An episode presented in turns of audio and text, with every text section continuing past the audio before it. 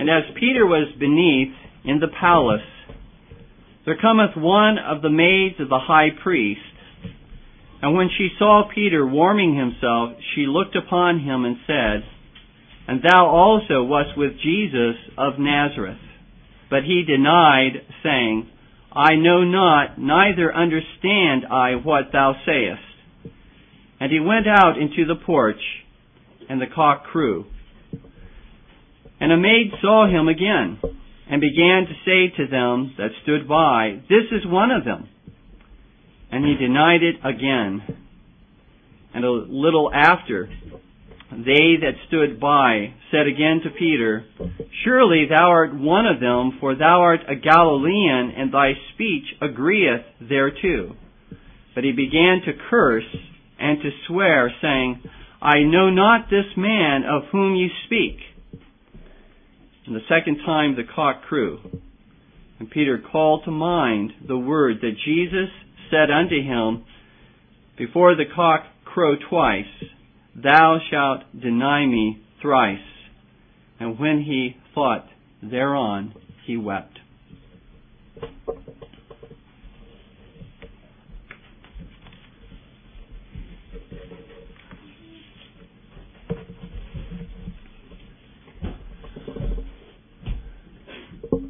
To the mind of the Christian, there is perhaps not a more horrible thought than in the face of persecution he might deny his beloved Savior, the Lord Jesus Christ.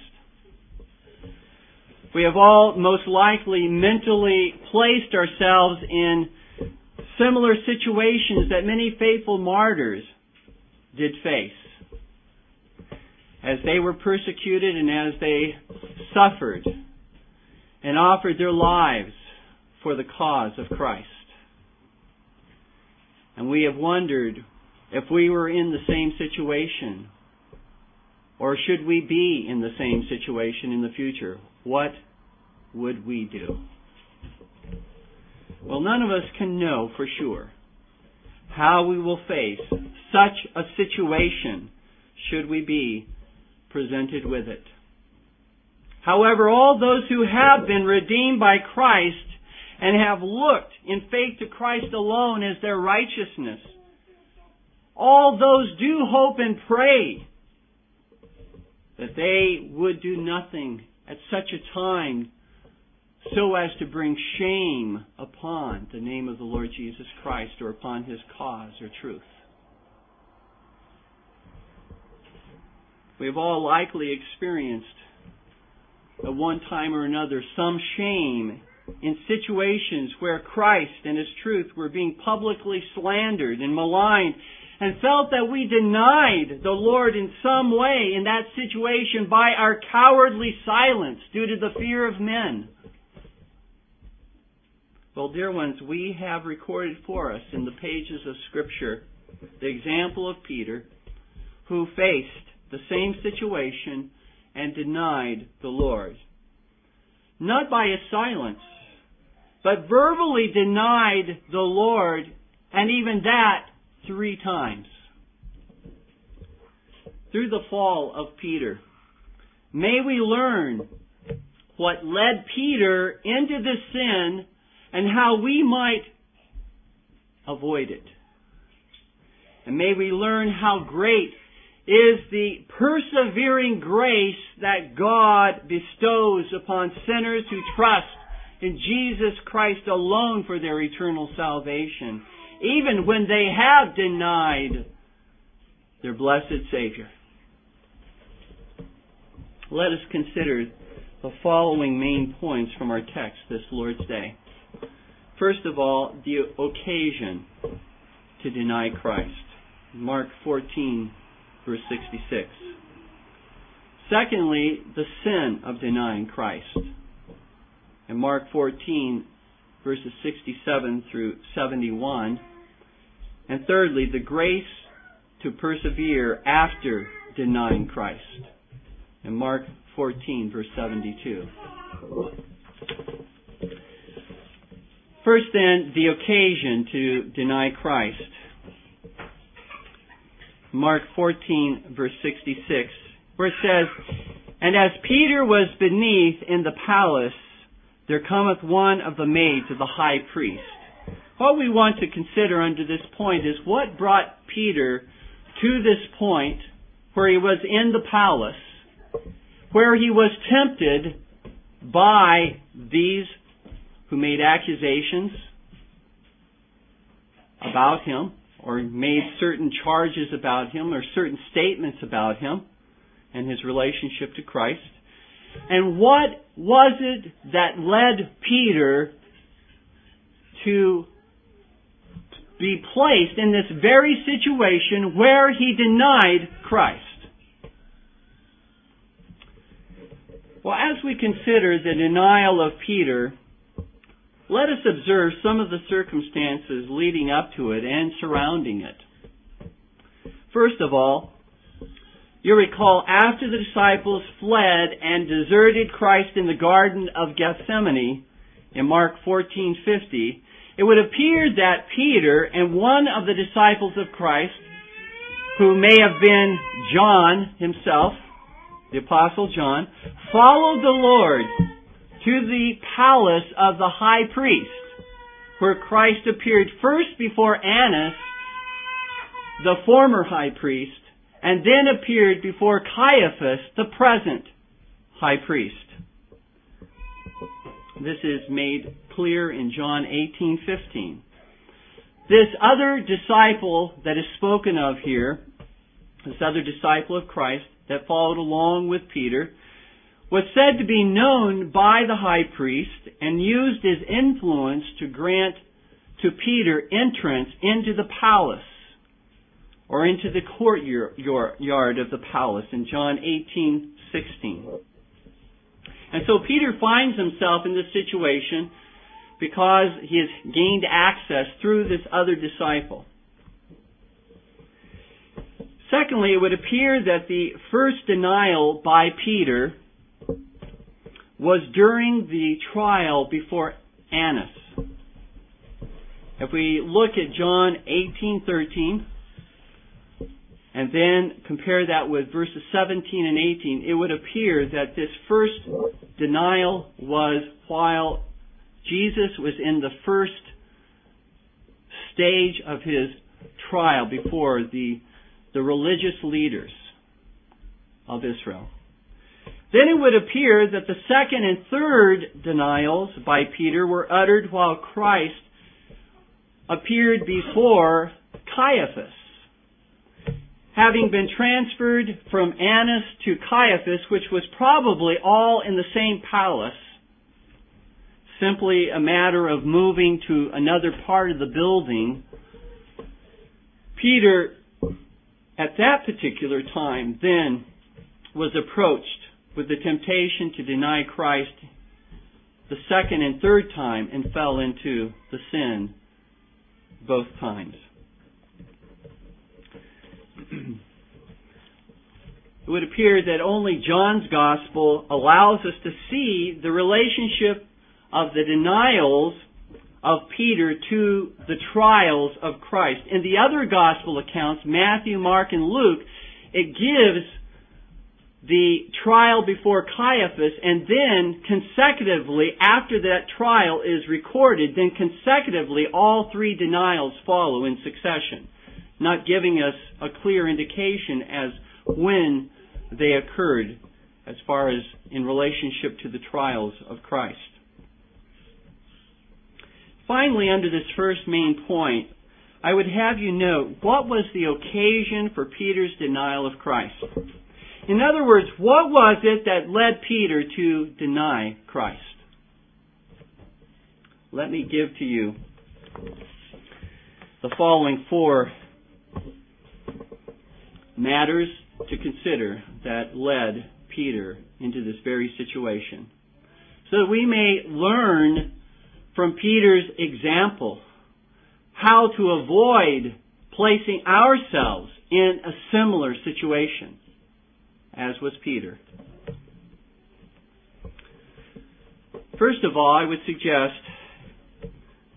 it was Peter's pride. Peter's pride that led him to this very place. where he denied Christ. In Mark 14, verse 29, you'll recall that the Lord prophesied to Peter at the time of the Last Supper that such would be the case.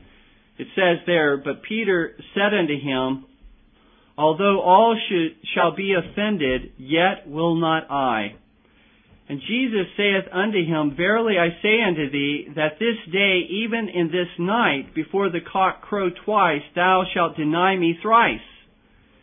But he spake the more vehemently, If I should die with thee, I will not deny thee in any wise. Likewise also said they all.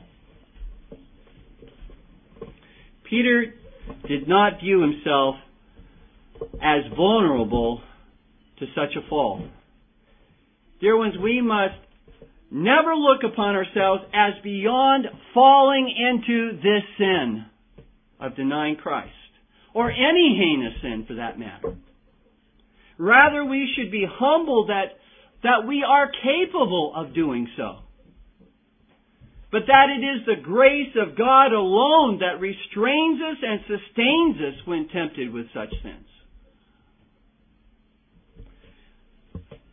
A second sin that I would submit to you that led P- Peter into this very denial of Christ was unbelief. In the very same passage that I just read, Christ prophesied that that was what was to happen, that he would deny the Lord three times. Does Peter humble himself at that point does Peter say, Lord, what you say must be true? Or does he deny it? Does he practice or exercise unbelief? Certainly he does. He says, that could never happen, Lord.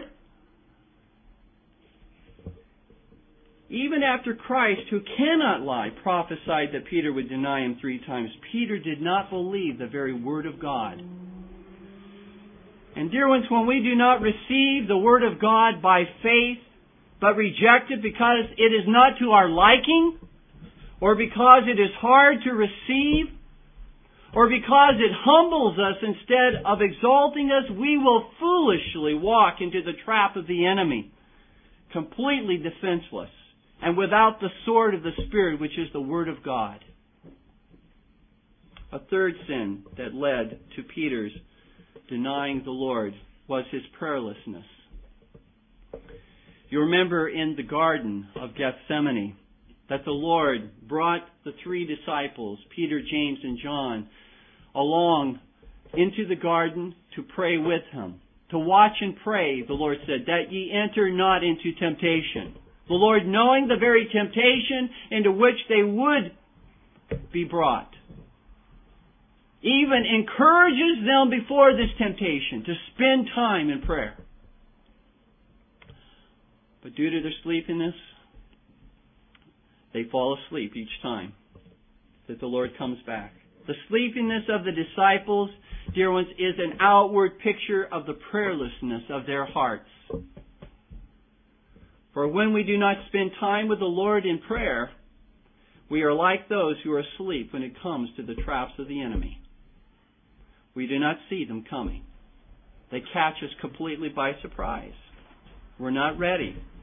We're like those who are walking, as it were, in their sleep when we are not ready by way of a prayerful attitude. For it is by means of prayer, dear ones, that we become watchful and vigilant in regard to the temptations of the enemy. It is by means of prayer that our eyes are open to see the schemes and the traps that the enemy would set for us. It is by means of prayer that we are prepared to face the trials and temptations that await us. And it is by means of prayer that God's grace is granted to deliver us from temptation. Prayer, dear ones, is not only a means of grace to help us once we have found ourselves in that trap. But it is a means of grace to open our eyes to the traps that lie before us tomorrow, and the next day. That is why the Lord taught us to pray in Matthew 6:13 and lead us not into temptation but deliver us from evil. And the fourth sin that prepared Peter to deny the Lord was presumption. In John chapter 18 verses 10 through 11, you'll recall that the Lord had already prophesied that he would be taken captive by the Jews and that the hour of his suffering was now upon him that he might save unworthy sinners. Peter disbelieved when he should have believed. Peter slept when he should have prayed.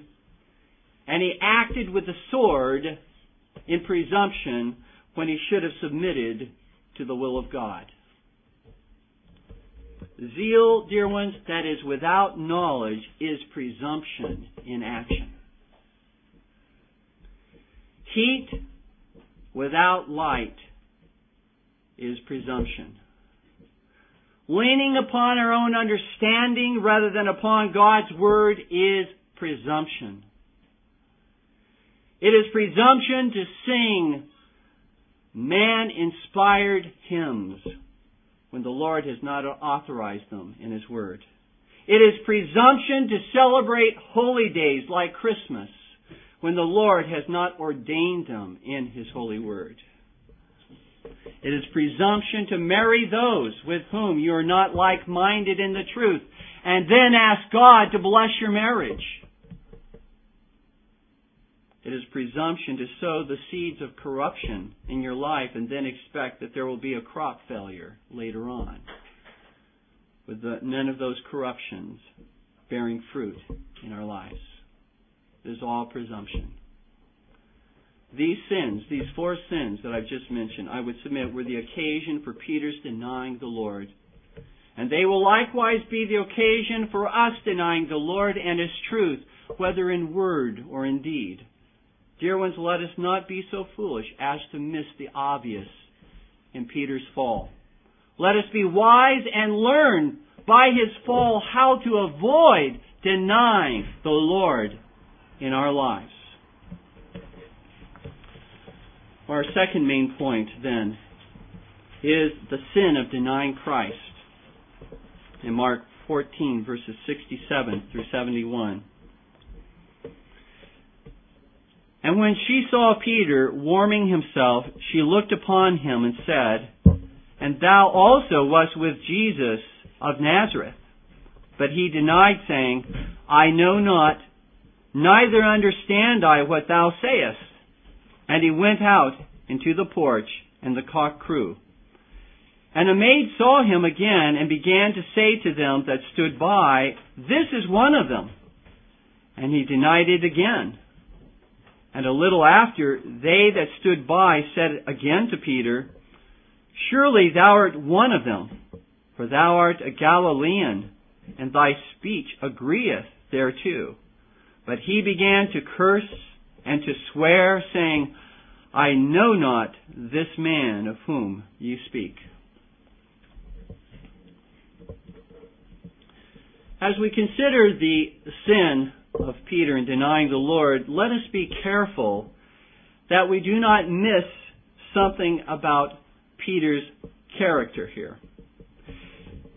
Peter may have prepared himself for this fall by his pride and unbelief and prayerlessness and presumption. But dear ones, Peter did not willingly or willfully turn his back he did not obstinately turn his back upon the Lord, despising and hating the Lord. For we see Peter acting bravely, though rashly and presumptuously, in pulling out his sword and using it to defend the Lord, there in the Garden of Gethsemane. We see Peter following the Lord from a distance to see what would become of him and perhaps how he might help him, if nothing else, by way of encouragement and comfort. Although Peter did desert and abandon the Lord with the rest of the disciples there in the Garden of Gethsemane, he did not want to deny the Lord. His very presence and being at that spot where he would be tempted was no doubt in part due to his sincere love for the Lord. It's important that we not be harder on Peter than we should in this particular situation. Dear ones, Peter is a, a mirror of human infirmity, not a mirror of willful and obstinate backsliding and rebellion. As we ponder Peter's fall, let us note the degrees of this fall. We're going to look at each of the three denials in this regard. In the first denial, Peter denied the Lord by saying, I know not, neither understand I what thou sayest. In Mark 14, verse 68. The accusation that was brought against him, which was, And thou also wast with Jesus of Nazareth, Mark 14, verse 67, seems to imply that this woman had seen Peter with the Lord as one of his disciples in times past. Not simply one time, as if she saw him one time in the Garden of Gethsemane, but the tense of the verb, which is in the imperfect, seems to imply there were many times that this woman saw Jesus or saw Peter with Jesus. And therefore this, this phrase, thou art one who was with Jesus, is another way of saying you're a disciple of Christ. You're with Him. I've seen you many times with Him in the past. Peter responds by saying, in effect, I don't know nor understand what it is you are accusing me of. Rather than flat out saying, I have never been with a man, nor am I his disciple, Peter rather seeks to avoid the accusation by claiming ignorance. What are you talking about? I don't understand even what you're asking. But our text states that Peter nevertheless denied the Lord in avoiding the truth rather than clearly testifying of his relationship to the Lord in that situation. Though he did not flat out say, I am not a disciple of Christ, the scripture says he denied the Lord by even asking this question or by implying his ignorance. What's interesting is that Peter had already taken such steps of boldness, in some sense, to identify himself with Christ in using his sword there in the Garden of Gethsemane in the presence of hundreds of soldiers and in following the Lord from a distance. There was some manifestation of boldness there in those acts. But now he is called to testify for Christ to a young girl. And he denies the Lord.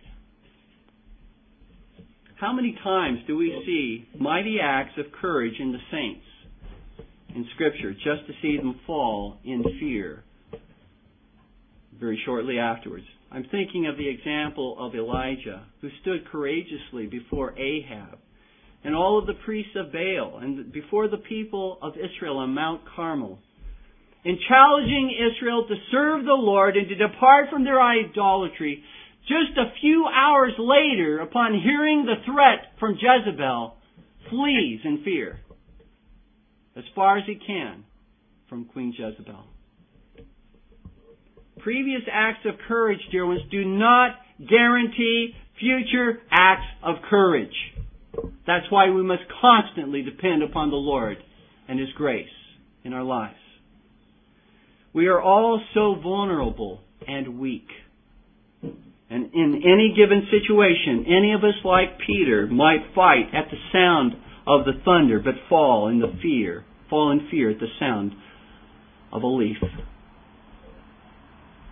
That is why we are warned to watch and to pray, that we enter not into temptation, not only today, but tomorrow and the next day, in spite of the victories that we have witnessed by God's grace in our lives today.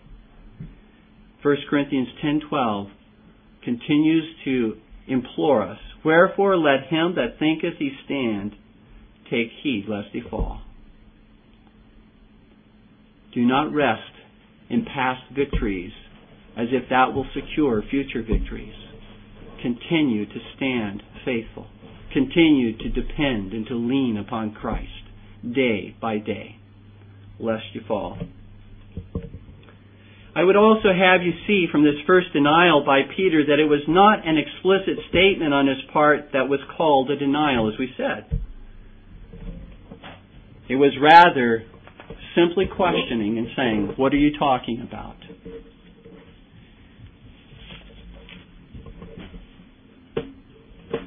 How many times, dear ones, have we and do we deny the Lord by our silence or by our unwillingness to identify ourselves with Jesus Christ or with His cause? Perhaps we fear that we will be branded as a fanatic Perhaps we fear that we'll be unpopular, isolated. Perhaps, dear ones, that we fear we will not have the right words to say in that situation. That we'll begin talking and, and we won't be able to continue because the very words we want to say will not be upon our lips or in our mind. However, dear ones, let us pray that God would give us the grace to stand for Christ and to stand for His truth. And when we refrain from giving a testimony for Christ in any particular situation, may it not be because we fear man, but rather because we are convinced it is not the right time or the right place to do so. In other words, let us only refrain from giving a testimony for the Lord because we believe there will be greater glory to Christ given in looking for a better opportunity, not because we fear man.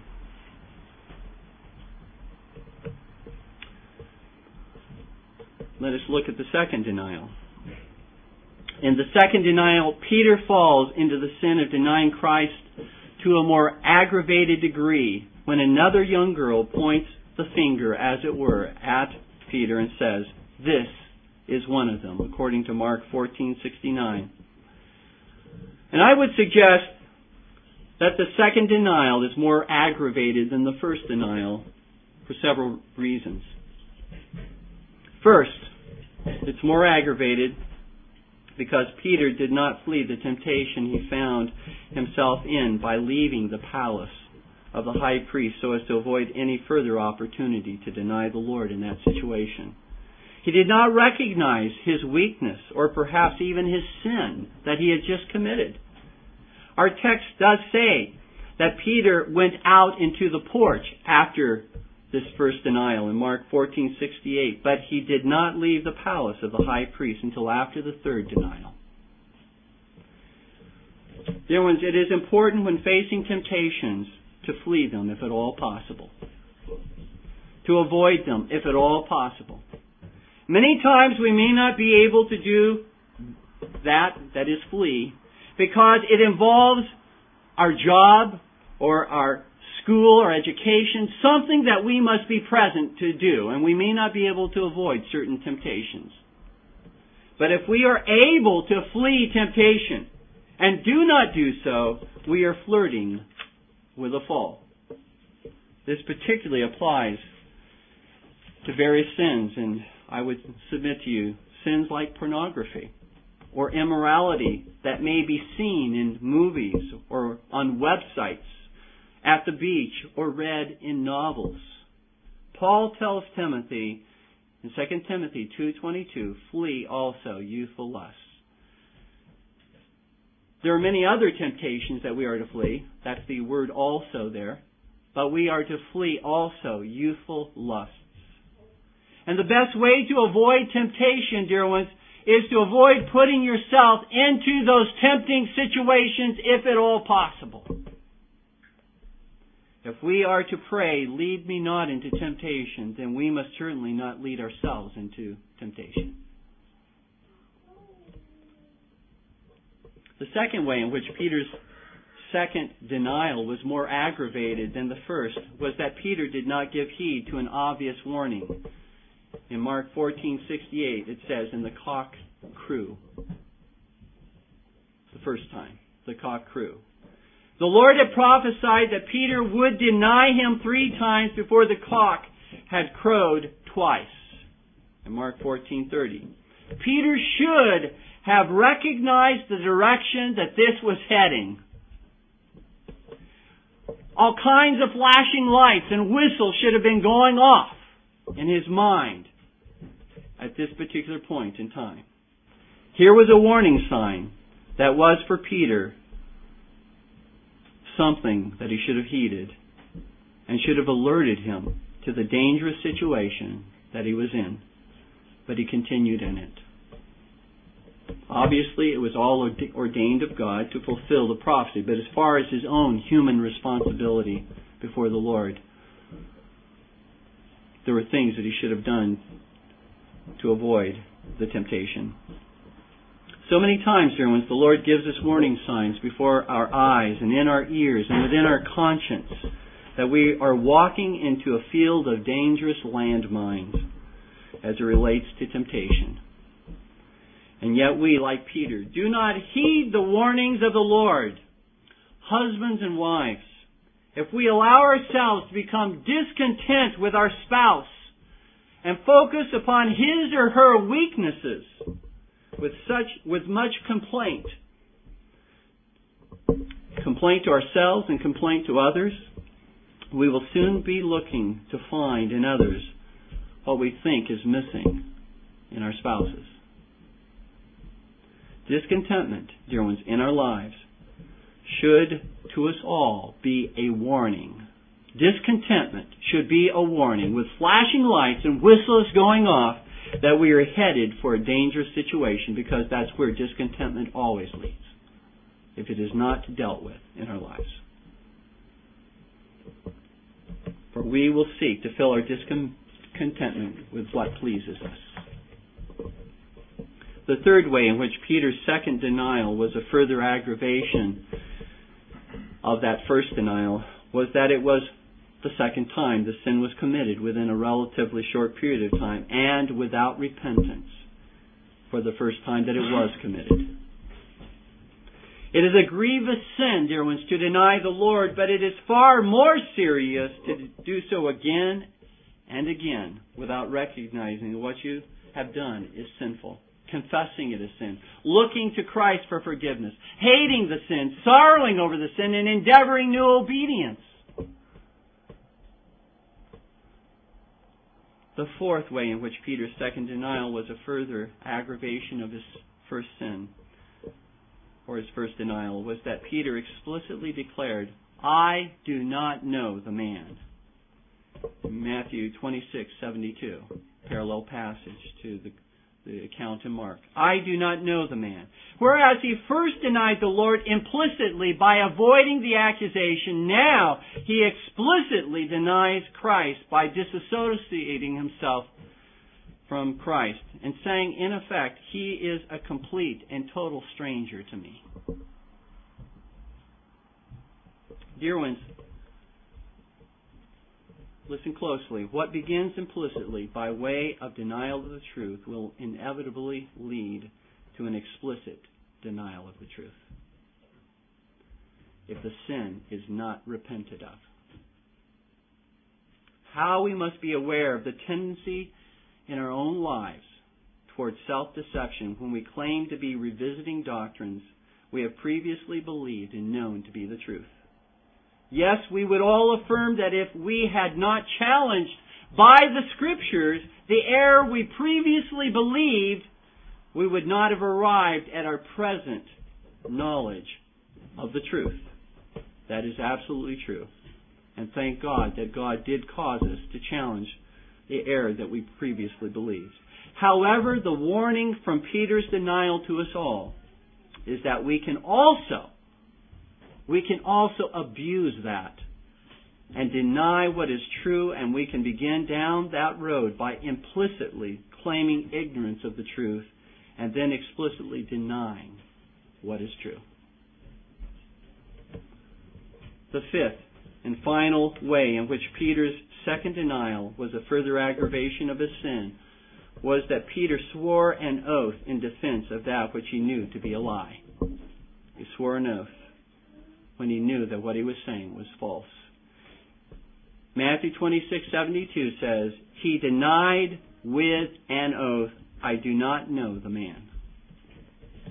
Whenever one confirms the truthfulness of what he says to others with an oath, such as I swear to God or as God is my witness, it should be done only when necessary or required. Only in particular situations. When we do so unnecessarily, it actually has the effect of calling into question the truthfulness of what we say, as if it were added for the mere effect that it might have on others, not to confirm the truth. If we are people of integrity, in most situations, our word should be our pledge. We should recognize that our reputations, dear ones, hinge upon our words. We come now to the third denial of Peter. And I would submit to you, it is a further aggravation of his two previous denials, in that he did not acknowledge the sin of his two previous denials.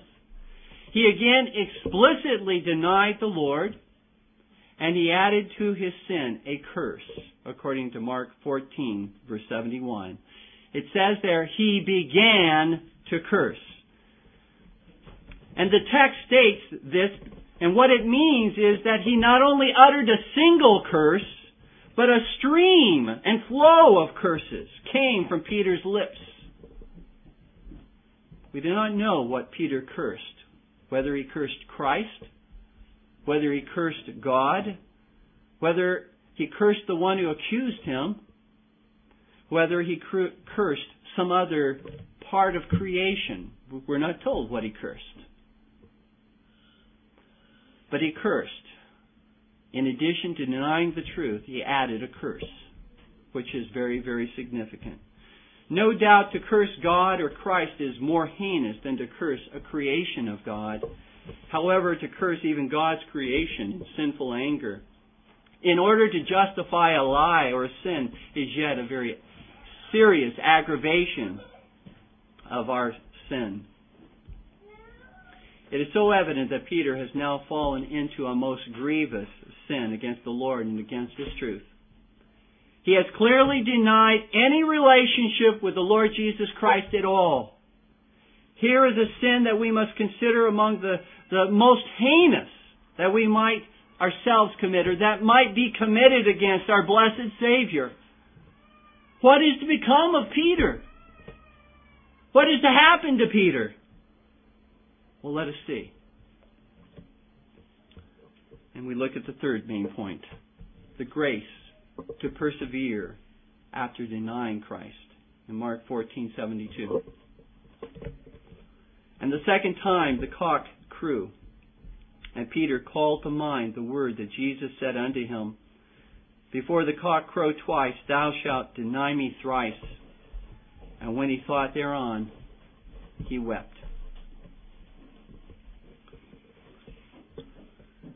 Here is Christ. Look at the picture here. Here is Christ being interrogated by false witnesses, being interrogated before these malicious rulers of the Jews, and he is standing for the truth and gives a faithful testimony of who he is. And he does so in order that he might die for his people. In order that he might suffer and bear their sins away.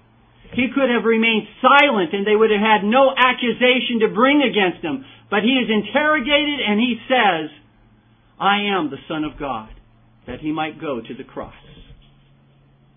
But here's Peter being interrogated. And he's denying the Lord altogether. Jesus being interrogated has his people at heart. voluntarily suffering for his people. Peter, being interrogated, has his own skin or hide. He has, as it were, the fear of man at heart, not Christ. Not suffering for the one who's suffering for him right then and there. What a picture. What a contrast we see. But we are all like Peter. For Jesus Christ went through what he did, not only for Peter. He suffered and he died. He fulfilled all righteousness and bore the guilt of the sins of his people, those who were chosen for all eternity for the love that he had for them.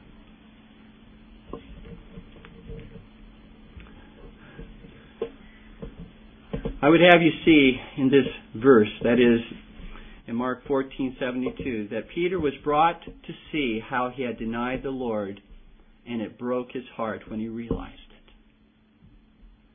Luke 22:61 adds an important point of information when it says that after Peter had denied the Lord the third time and had heard the cock crow the second time, it says this, and the Lord turned and looked upon Peter.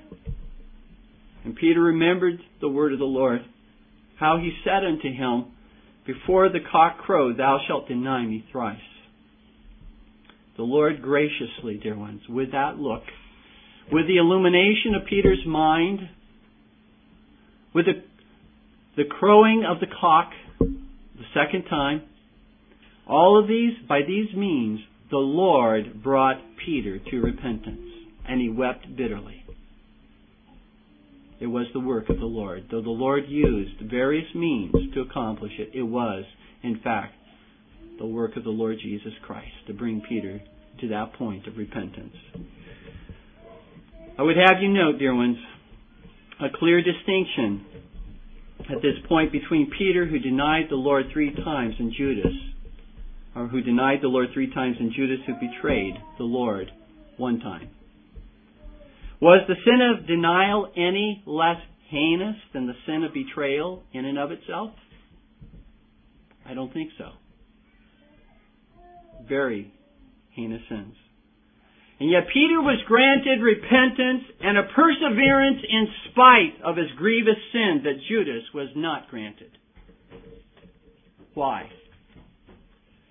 To what must we credit Peter's perseverance? Both Peter and Judas were members of the visible church. Both had presumably been circumcised and baptized. Both were apostles. Both had various miraculous and supernatural gifts.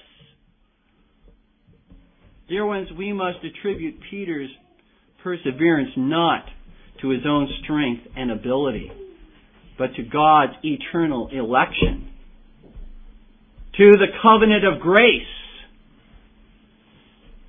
and to Peter's being graciously included in that covenant of grace in a way in which Judas was never, ever included.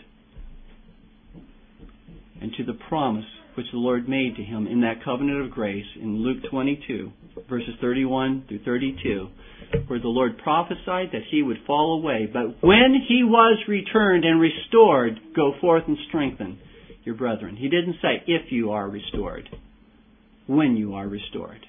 When you return, strengthen your brethren.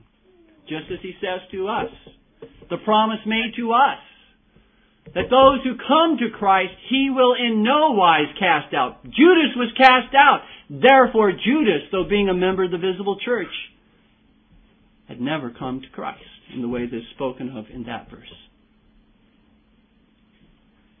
One of the benefits and blessings purchased by Christ for all those who are united by faith to Christ in the covenant of grace is that of perseverance in trusting in Christ to the very end in spite of their many failures and sins.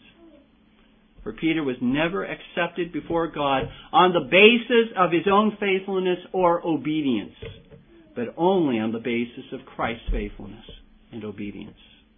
And so is everyone who sees his own guilt sees his own corruption, sees his own sin and the hell that he deserves, but who looks in faith alone to Jesus Christ as his only righteousness, as his only holiness, as his only merit, as his only life, and as his only salvation.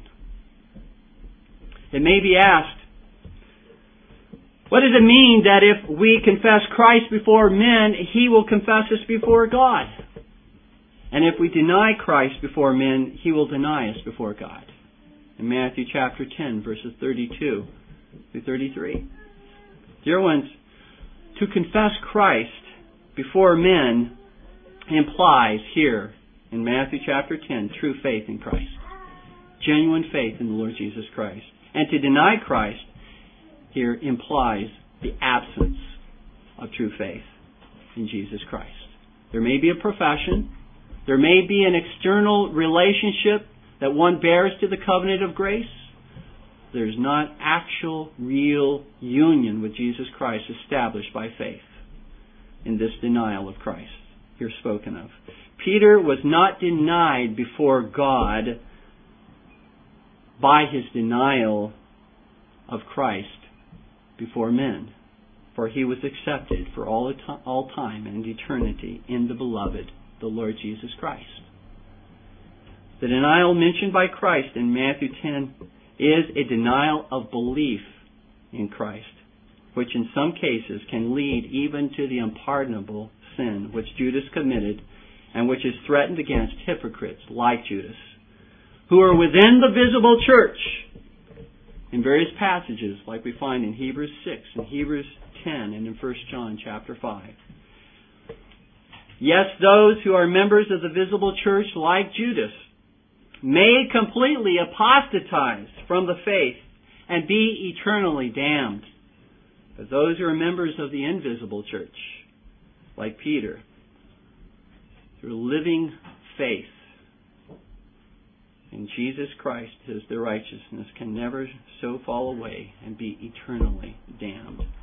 For Jesus Christ has become their righteousness and their salvation by faith alone. And so, dear ones, He is likewise yours by faith alone. It is not the church that unites you to Christ. It is not your baptism that unites you to Christ. It is the Spirit of God that unites you to Christ, and it is by means of faith alone.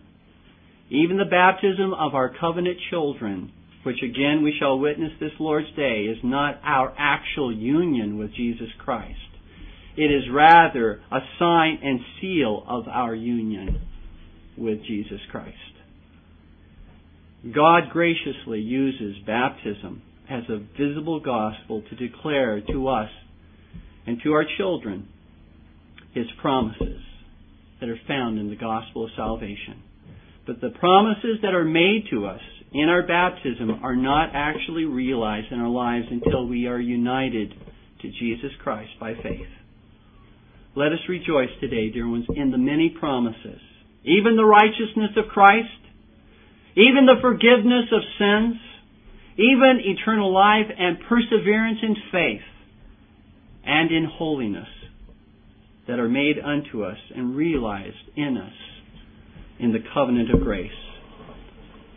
Dear ones, Peter's recovery by Christ is a token of our recovery by Christ from all of the times we have implicitly and explicitly denied Him. And ultimately, our recovery is due to Christ and His obedience and not to our own faithfulness and obedience. And his righteousness, let us never forget, is made our own by means of faith alone. Please stand with me in prayer.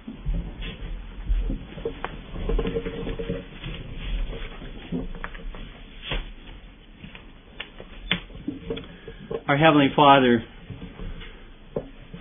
we are humbled this day as we consider the promises made to us in the covenant of grace. O Lord our God, we do pray that Thou would cause us to look upon even that which is recorded in thy word today, in which Peter himself, being the one who experienced this, and who very likely related this to some of these are such personal uh, events that happened to Peter, where others perhaps were not uh, around and did not see all that was going on. That Peter, no doubt, was primarily the human agent for relaying to others this very account.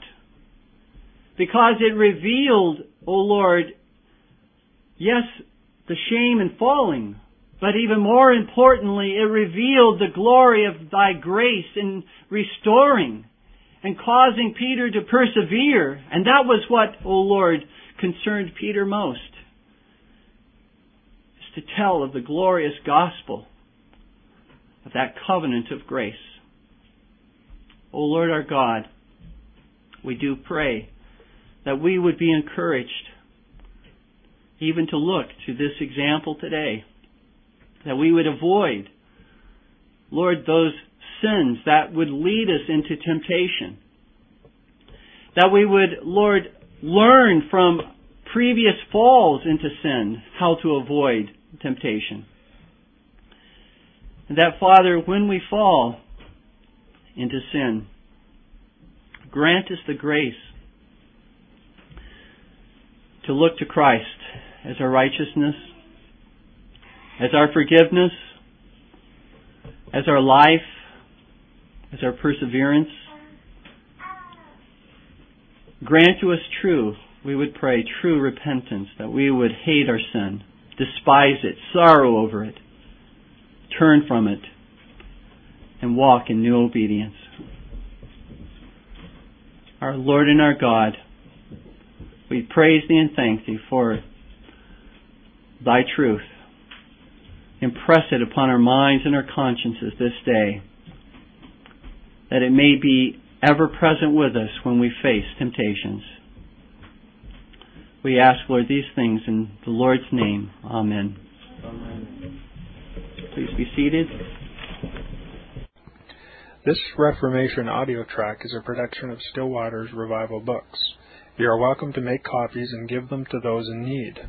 SWRB makes thousands of classic Reformation resources available, free and for sale, in audio, video, and printed formats. It is likely that the sermon or book that you just listened to is also available on cassette or video, or as a printed book or booklet. Our many free resources, as well as our complete mail order catalog, containing thousands of classic and contemporary Puritan and Reformed books, tapes, and videos at great discounts, is on the web at www.swrb.com. We can also be reached by email at swrb at swrb.com, by phone at 780-450-3730, by fax at 780-468-1096, or by mail at 4710-37A Avenue, Edmonton, that's E-D-M-O-N-T-O-N, Alberta, abbreviated capital A, capital B, Canada, T6L3T5. You may also request a free printed catalog. And remember that John Calvin, in defending the Reformation's regulative principle of worship, or what is sometimes called the scriptural law of worship, commenting on the words of God, which I commanded them not, neither came into my heart, from his commentary on Jeremiah 7:31 writes, God here cuts off from men every occasion for making evasions, since he condemns by this one phrase, I have not commanded them, whatever the Jews devised. There is then no other argument needed to condemn superstitions than that they are not commanded by God. For when men allow themselves to worship God according to their own fancies, and attend not to his commands, they pervert true religion. And if this principle was adopted by the papists, all those fictitious modes of worship in which they absurdly exercise themselves would fall to the ground. It is indeed a horrible thing for the papists to seek to discharge their duties towards God by performing their own superstitions. There is an immense number of them, as it is well known, and as it manifestly appears. Were they to admit this principle, that we cannot rightly worship God except by obeying His word, they would be delivered from their deep abyss of error. The prophet's words, then, are very important when he says that God had commanded no such thing, and that it never came to his mind, as though he had said that men assume too much wisdom when they devise what he never required, nay, what he never knew.